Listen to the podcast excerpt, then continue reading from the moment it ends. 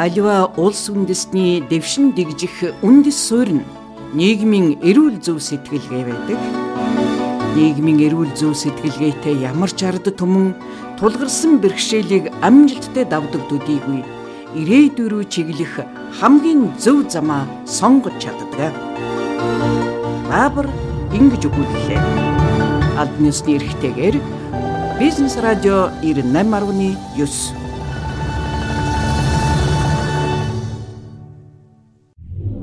Баабар ингэж өгүүлэм нэвтрүүлгийг танд хүргэхэд GP Батрэ хамтлаа.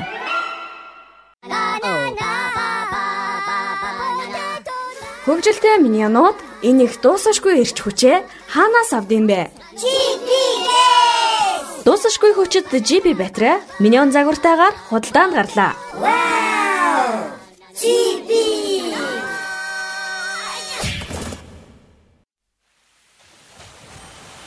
Нийтлэлч баавар популизмаас лөөвөр дээрэмтлэг рүү нийтлэл.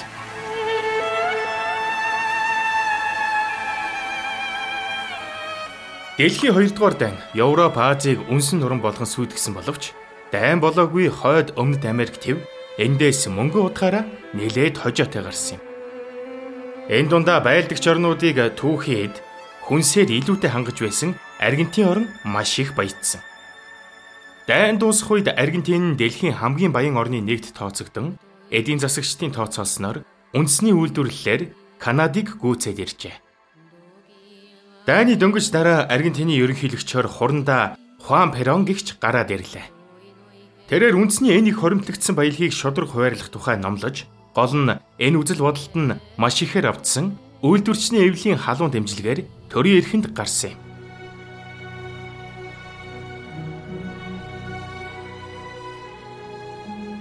Үдсгэлэн технэр нь уран гоё ярддаг болохоор ард түмэнд ч их таалагдана. Тэрл дэмжлэгээр эхнэрээ дэд ерөнхийлөгч болгосон юм. Маданагийн тоглосон Эвита хэмээх кинонд уул хүүхний дүр тод гардаг. Эхнэр нөхөр хоёр нийгмийн баялагийг ёстой нэг цацах шиг боллоо. Ердөө хэдхэн жилийн дотор тэрийг хоримтлсан баялагийг нийт ард түмэнд цацаад дуусгав. Цалинг байнга нэмнэ.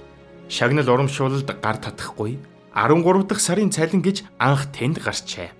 Хөөхтийн хормын, төрсний, сурсны, өвдсний, тэтгүүрийн, ядуурсны гэх мэт үе олон тэтгэмж бодож олсноос гадна тарьсны, ургуулсны, өсгсний, хөрөнгө оруулсны, ажлын байр бий болгосны, шин санаа олсны гэх мэт өч төчнөө урамшууллыг бий болгов.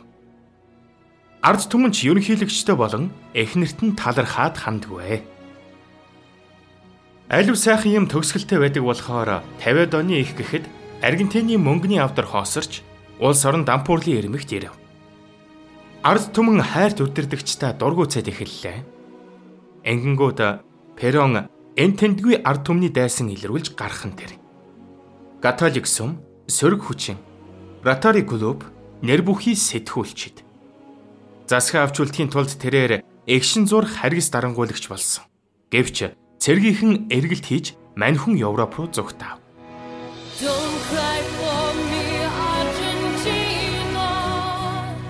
Үүнээс хойш Аргентин өөдлөг бай. Ядуурл, гуйрынчлал, өр зээл. Ард түмэн Пероны тостой үеийг санагалцсаар Перон л эргээд ирвэл бүх юмыг янзлаад өгнө гэсэн горьдлого. Гадаадд цагаачилсан өвгөн 1973 онд эзгүй мөртөө сонгуульд ялж ерөнхийлөгч боллоо. Ард түмэн тэгтлээ санжээ түүнийг. Гэвч тэр настай хүн ерөнхийлөгч болонгуудаа үгсэн. Орын 3 дахь эхнэр Мариан эзэлсэн боловч Аргентин улам ядуурав. Цэргийнхэн эсвэл популистууд төр ээлжлэн эзэрхийлдэг үлгэр жишээ орон боллоо. Популизм хийж хүмүүсийн ядуу байдлыг өөр тийш нь татахын тулд англитай байлдаж үзлээ.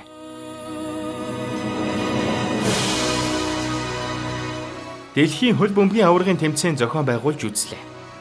Эхнэр нөхрийг ээлжлэн сонгож үзлээ. Ингэсээр өнгөрсөн жил улс нь төлбөрийн чадваргүй болсноо зарлах шиг.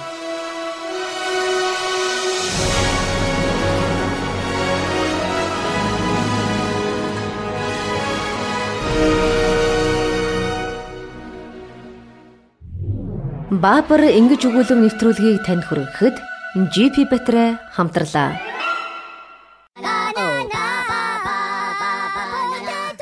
Хөгжилтэй миний янууд энэ их дуусашгүй ирч хүчээ хаанаас авдсан бэ? GPS! Дуусашгүй хүчит GP Батрэ миньон загвартаагаар худалдаанд гарлаа. Wow! GB!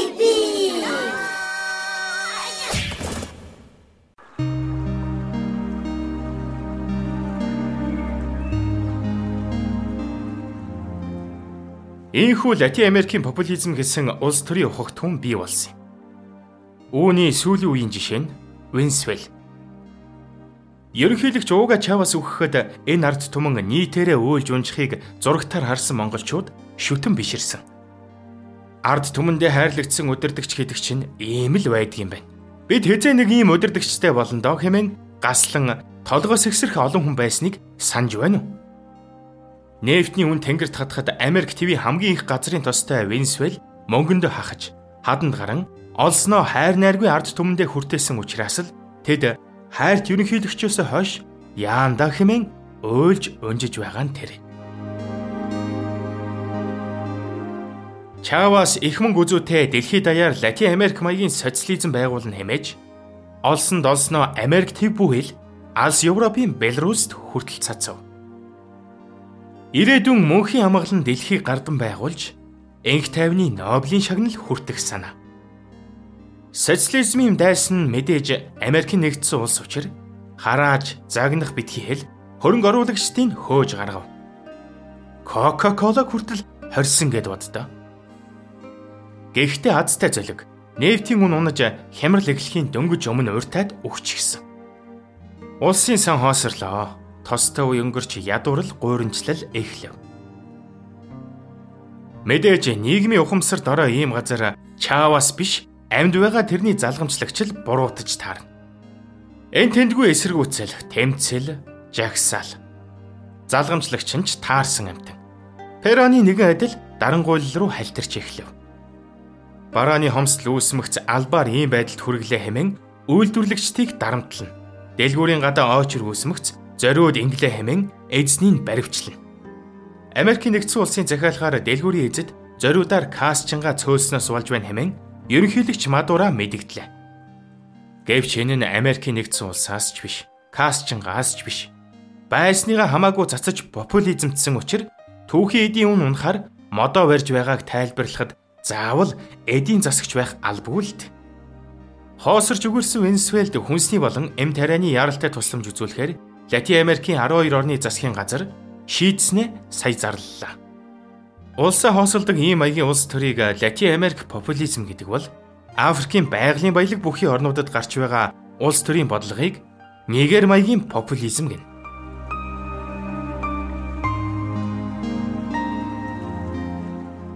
Нэгэр бол Африкийн хамгийн том орн. Нефтийн баялагаар дэлхийд дээгүүрт орно.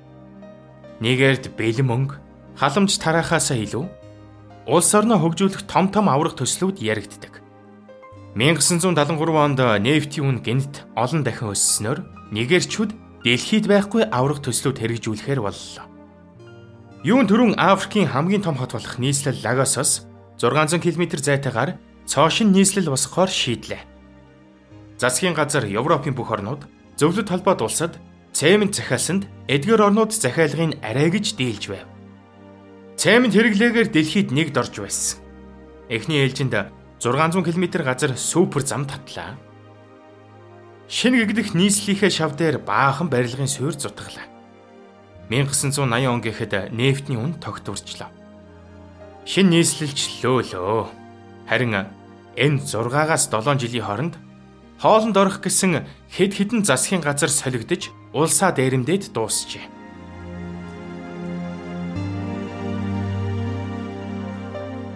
Хожим нэгдсэн үндэсний байгууллагын тооцоолсноор энэ богино хугацаанд хэдхэн засгийн газар нийтдээ 100 тэрбум доллар лөөвцнийг тогтоосон.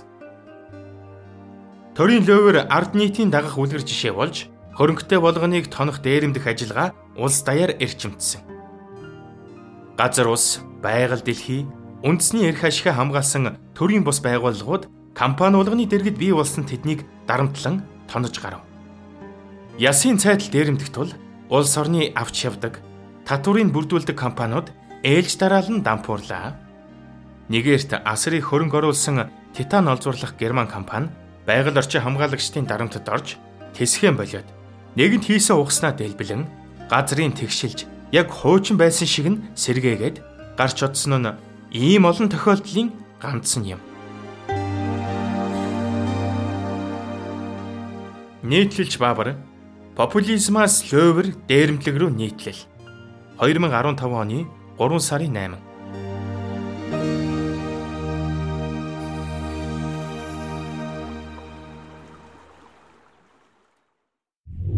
Баабар ингэж өгүүлэн нэвтрүүлгийг танд хүргэхэд GP Батрэ хамтарлаа.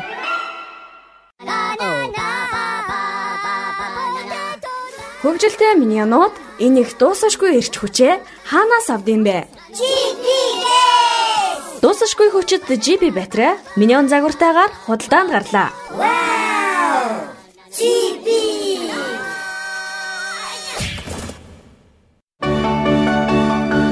Аливаа улс үндэстний дэвшин дэгжих үндэс суурь нь нийгмийн эрүүл зөв сэтгэлгээ байдаг. Нийгмийн эрүүл зөв сэтгэлгээтэй ямар ч ард түмэн тулгарсан бэрхшээлийг амжилттай давдаг төдийгүй ирээдүй рүү чиглэх хамгийн зөв замаа сонгож чаддаг. Баабар ингэж өгүүллээ. Албан ёсны эрхтэйгээр Бизнес радио 98.9